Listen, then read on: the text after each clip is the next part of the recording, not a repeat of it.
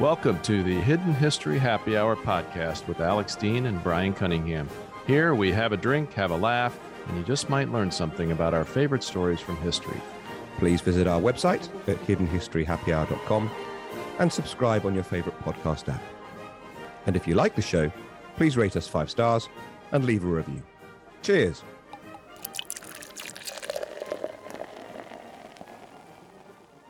Welcome back, everybody, to another Hidden History Happy Hour. My pal Alex has disappeared again. I don't know where he is. I don't know what he's doing, but he'll be back soon. Meanwhile, we still have the pleasure of his books, Lessons from History. And the, by the way, the title hasn't gotten any better over the months, More Lessons from History. And I can assure you, the third volume, potentially called Hister 3, uh, is well underway.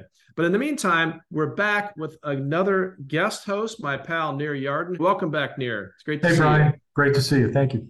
Cheers. Now, I want to talk today about one of uh, my favorite stories from the original, or as I like to call it now, the OG, Lessons from History, uh, Alex's book. And it involves one of your putative heroes, American President Ronald Reagan. And the reason I say putative is I don't know if anyone could figure this out from our last episode together, but you tend to be a little bit of a mm, asshole is not exactly the right word. Let's say provocateur. And I recall, I don't know if you remember this, but very early on in our relationship, which started back in the mid 80s or late 80s, um, uh, uh, uh, Bill Clinton had just been elected president.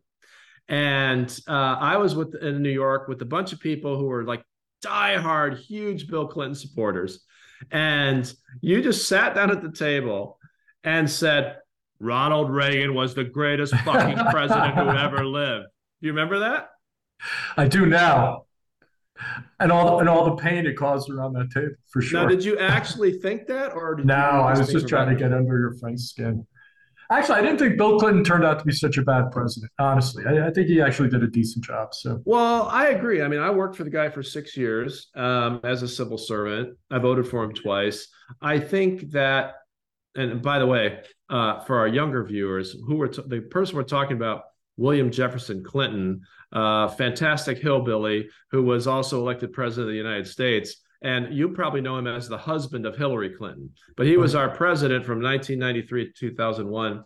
I worked uh, for the CIA while he was president. I think he he actually I agree he was a very good president. I think the the stuff he did with his intern um, he probably should have resigned. Like any CEO in America who got caught on that shit would have had to have resigned. But I don't think it was impeachable right. by our Congress, which he was. Right. And that was 25 years ago. I mean, times have changed, right? The well, yeah, now, acceptable or not. Well, yes, that, and also uh, we just uh, impeach whenever, you know, couple yeah. impeachments every yeah. administration. I'm not saying that necessarily. I'm not saying Trump deserved it or didn't deserve it, but I am saying now it's just going to be a tool. Every every administration, someone's getting impeached. By the way, I just want to mention about Bill Clinton. The one movie clip that I saw about him that gave me more insight as to that guy's intelligence. Do you ever remember years ago there was a movie on crossword puzzles and like conventions on crossword puzzles? I am quite certain I do not do, remember the. You don't remember that, okay? Puzzles. You know, he was like a genius crossword puzzle guy. He would do the New York Times in like two seconds. It was unbelievable, and they wow. and they filmed him as part of this thing. And he's just an extraordinarily talented guy when it comes to crossword puzzles. I mean, just amazing. And and he, he was part of this film, and nobody else saw it. I guess I was the only one to see it. Hmm. Yeah, I don't know anything about that, but I'd hate to think of uh, what he would write for a five-letter use for cigar. I, I, I, don't. I don't want to even think about that. But uh, but let's talk about Ronald Reagan. So um, so as as I mentioned, I served uh, Bill Clinton. I also served George W. Bush and uh, and Ronald Reagan. I was a very young uh, CIA officer under under Reagan, and Reagan came to office in a time when uh, a thing that we totally forgot about until the last couple of years. Inflation was happening. Right. Um, I mean, literally, like my parents were excited that they got an 18% home loan. So just very different times. The, the, the famous phrase was the malaise of the United States. Everyone was kind of depressed and like there was a lot of talk about how the presidency was too big a job for just one man. And then here comes this actor from Hollywood uh, sweeping into the White House, and it's almost like you could have a stand-up comedian become the president of a country and lead one of the most righteous wars in modern history successfully. It's crazy, right? But somehow he did it. Well, I actually think the times back then were a lot like the times we're living now. You had a country coming out of Vietnam, bad inflation, bad economic situation that was adrift. It, it, was sort of lost its moral bearings. And times have changed, obviously different factors involved, but a lot of those same characteristics I feel are indicative of what we are this society today. We're more divided than we've ever been before, clearly. Um, but there are a lot of characteristics associated with the 1970s in America that I think have applicability now. So when you think yeah. about that actor, who, by the way, was a governor of California, exactly, yeah, and a, and a negotiator, and yes, he, yeah. he had other jobs. Um, but but the ability to come in and and sort of reorient or um, take a country that was adrift, which a lot of people felt it was, and energize it, is not to be dismissed easily. His first term, his second term, there were all sorts of health issues and things that kicked in, and well, I think it was very important. You know, yeah, and I, and I, and I think there's a lot to be said um, for just decisiveness. You know, uh, I, I, like the aphorism: "A good decision today is better than a perfect decision six months from now." And he just it was in stark contrast to our leaders in the 70s, Republican and Democrat. He just made decisions, right? And you know, some were good, some were not so good, but it gave the country this sense of forward momentum and now there's somebody in charge who we can go kind of live our lives and not you know worry so much about what's happening every day and to that end Nir i would like to tell the story. Chapter 71 cool. And this one's entitled reagan and the air traffic controllers. And i'm going to do this just like alex does which is to say i'm just going to read it right from the book. Um, i'm not going to put any rhetorical flourish on i'm just going to read it and then we'll talk about it. This is the story of ronald reagan's confrontation with the powerful union, the Professional Air Traffic Controllers Organization, or PATCO. PATCO had been militating about pay and conditions for some time. Before the 1980 election, the Reagan campaign had indicated support for some of their concerns. Now, recall that Reagan, uh, now I'm adding this, this is not in the book, but recall that Reagan was a labor negotiator with the Screen Actors Guild back in a prior career, in addition to being uh, governor of California. So, in any event, uh, this might have given the PATCO uh, air traffic controllers greater hopes about the prospects of their demands being met under Reagan than under his predecessor, Jimmy Carter. If so, they were wrong. In 1981, the new Reagan administration offered the air traffic controllers a package of pay increases and enhanced benefits that would have seen them better paid than their private sector counterparts. The offer was refused. The air traffic controllers must have thought that the government simply could not cope without them and that the withdrawal of their labors would produce paralysis that an administration simply could not bear. There are later echoes of this, says Alex, in the UK with regard to our train drivers, of course. PATCO lost in court and were ordered to return to work. Over 11,000 of them refused to do so. So Reagan simply dismissed them all in one fell swoop. He also banned them from working in any federal position for the rest of their lives, which, says Alex, does seem rather spiteful. Rather than the system falling over, positions were plugged with supervisors, transferred personnel, and military operators. In indicating that a government will not be held ransom, there is an important message here, says Alex. Confronted by recalcitrant and powerful miners, Edward Heath asked at a snap general election, Who runs Britain? In his case, the electorate's answer was resoundingly, Not you. but still, the thrust of his question seems right. The lesson here is not merely about strength, it's about preparation. If you intend to force someone to work, the law must be on your side and you must have an alternative available. If you're going to have your bluff called, you better be ready.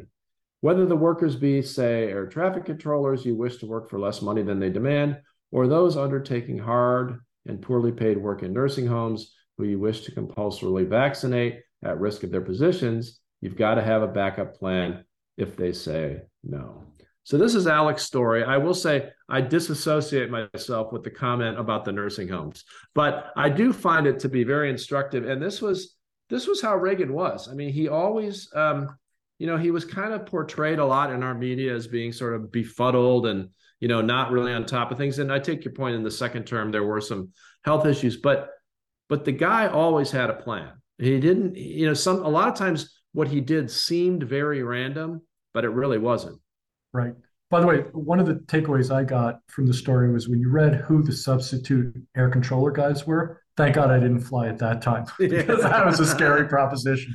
Um, well, look, the military pilots were probably okay. Right. Look, I agree with you.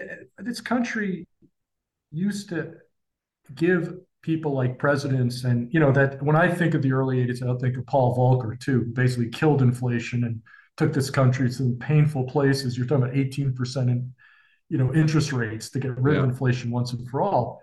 But it worked and it put the country in a more solid footing. I always think inflation is what kills countries. It kills the spirits of people. It's just you yeah, know, it worked well in Weimar Germany. Right, exactly, exactly.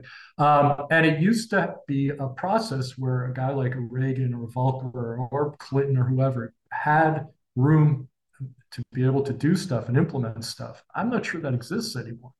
Um, it's a very, it's a much more bureaucratic oversight type process now in Washington. Could it could could a Joe Biden or a Republican president do what Ronald Reagan did to that union in the early 80s? I doubt it. Today, I doubt it. Well, I get what you're saying, but there was that time in 2022 where President Biden and the Congress voted together to stop a nationwide rail strike right in, right around that's the true. holidays. But that's a little bit different because it's pursuant to a whole statutory framework, which may have even been passed in result uh, as a result of what happened with the Patco situation with Reagan. But you're right. Um, decisive action seems less and less possible now, at least in domestic affairs in the United States foreign policy, I mean, we've been pretty damn decisive with regard to Ukraine, and um, and I don't think too many people would have predicted that we would have been able to pull that off. But I would agree with you. But look at it. Look at a situation like immigration. How long has immigration reform been discussed? Wherever you fall out on the political issue, nothing gets done. And, yeah, and you know, and that is a perfect example of what I was saying, which is both sides, and most importantly, the lobby groups that are sucking off the government teat on both sides they really want the issue more than they want the solution. I mean, mm-hmm. George W. Bush, who I served, and John McCain and the Democrats at the time had a comprehensive solution to immigration. Right. But then the interest groups got involved and torpedoed the whole thing. Same thing on gun control. There's an obvious compromise to be made on gun regulation in the United States that's entirely consistent with the Bill of Rights, which is you restrict assault weapons, you restrict these advanced huge magazines, right. then you much more open up the mental health system to law enforcement uh, knowledge. And, and it's it's obvious, but nobody is willing to give up the fundraising advantage. I hate to say, being cynical right. of having the issue out there. It's kind of di- disgusting, actually. Mm-hmm. Do you see the same things in England, or is that a different? I, you know, we'll we'll have to ask Alex when he comes back from his extended hiatus where he's around the world. Um, but I I actually don't, you know, as an outside observer, and I'm sure I'll get corrected next week, but as an outside observer, I don't think the lobbying industry is quite as well developed or quite as cynical in the UK as it is in the US. But we'll right. find out next week. And that brings us, folks, to the end of this episode. And thank you so much, Nir Yarden, for once again being my co host. It's a great pleasure. We'll have you Ryan, on again. Great seeing you. Thank you, Paul. Cheers. Thank you for listening to the Hidden History Happy Hour podcast. Don't forget to subscribe on your favorite podcast app. And if you have questions, comments, or suggestions for topics, you can find us on Twitter or on our website, hiddenhistoryhappyhour.com. We look forward to joining you next time. Much gratitude to our multi talented production team of Jeremy Core, Kate Cruz, and Grace Keller, and to our visionary executive producer, Ivan Williams. And thanks also to our art designer, David Wardle, without whom this podcast would be, well, history. Cheers.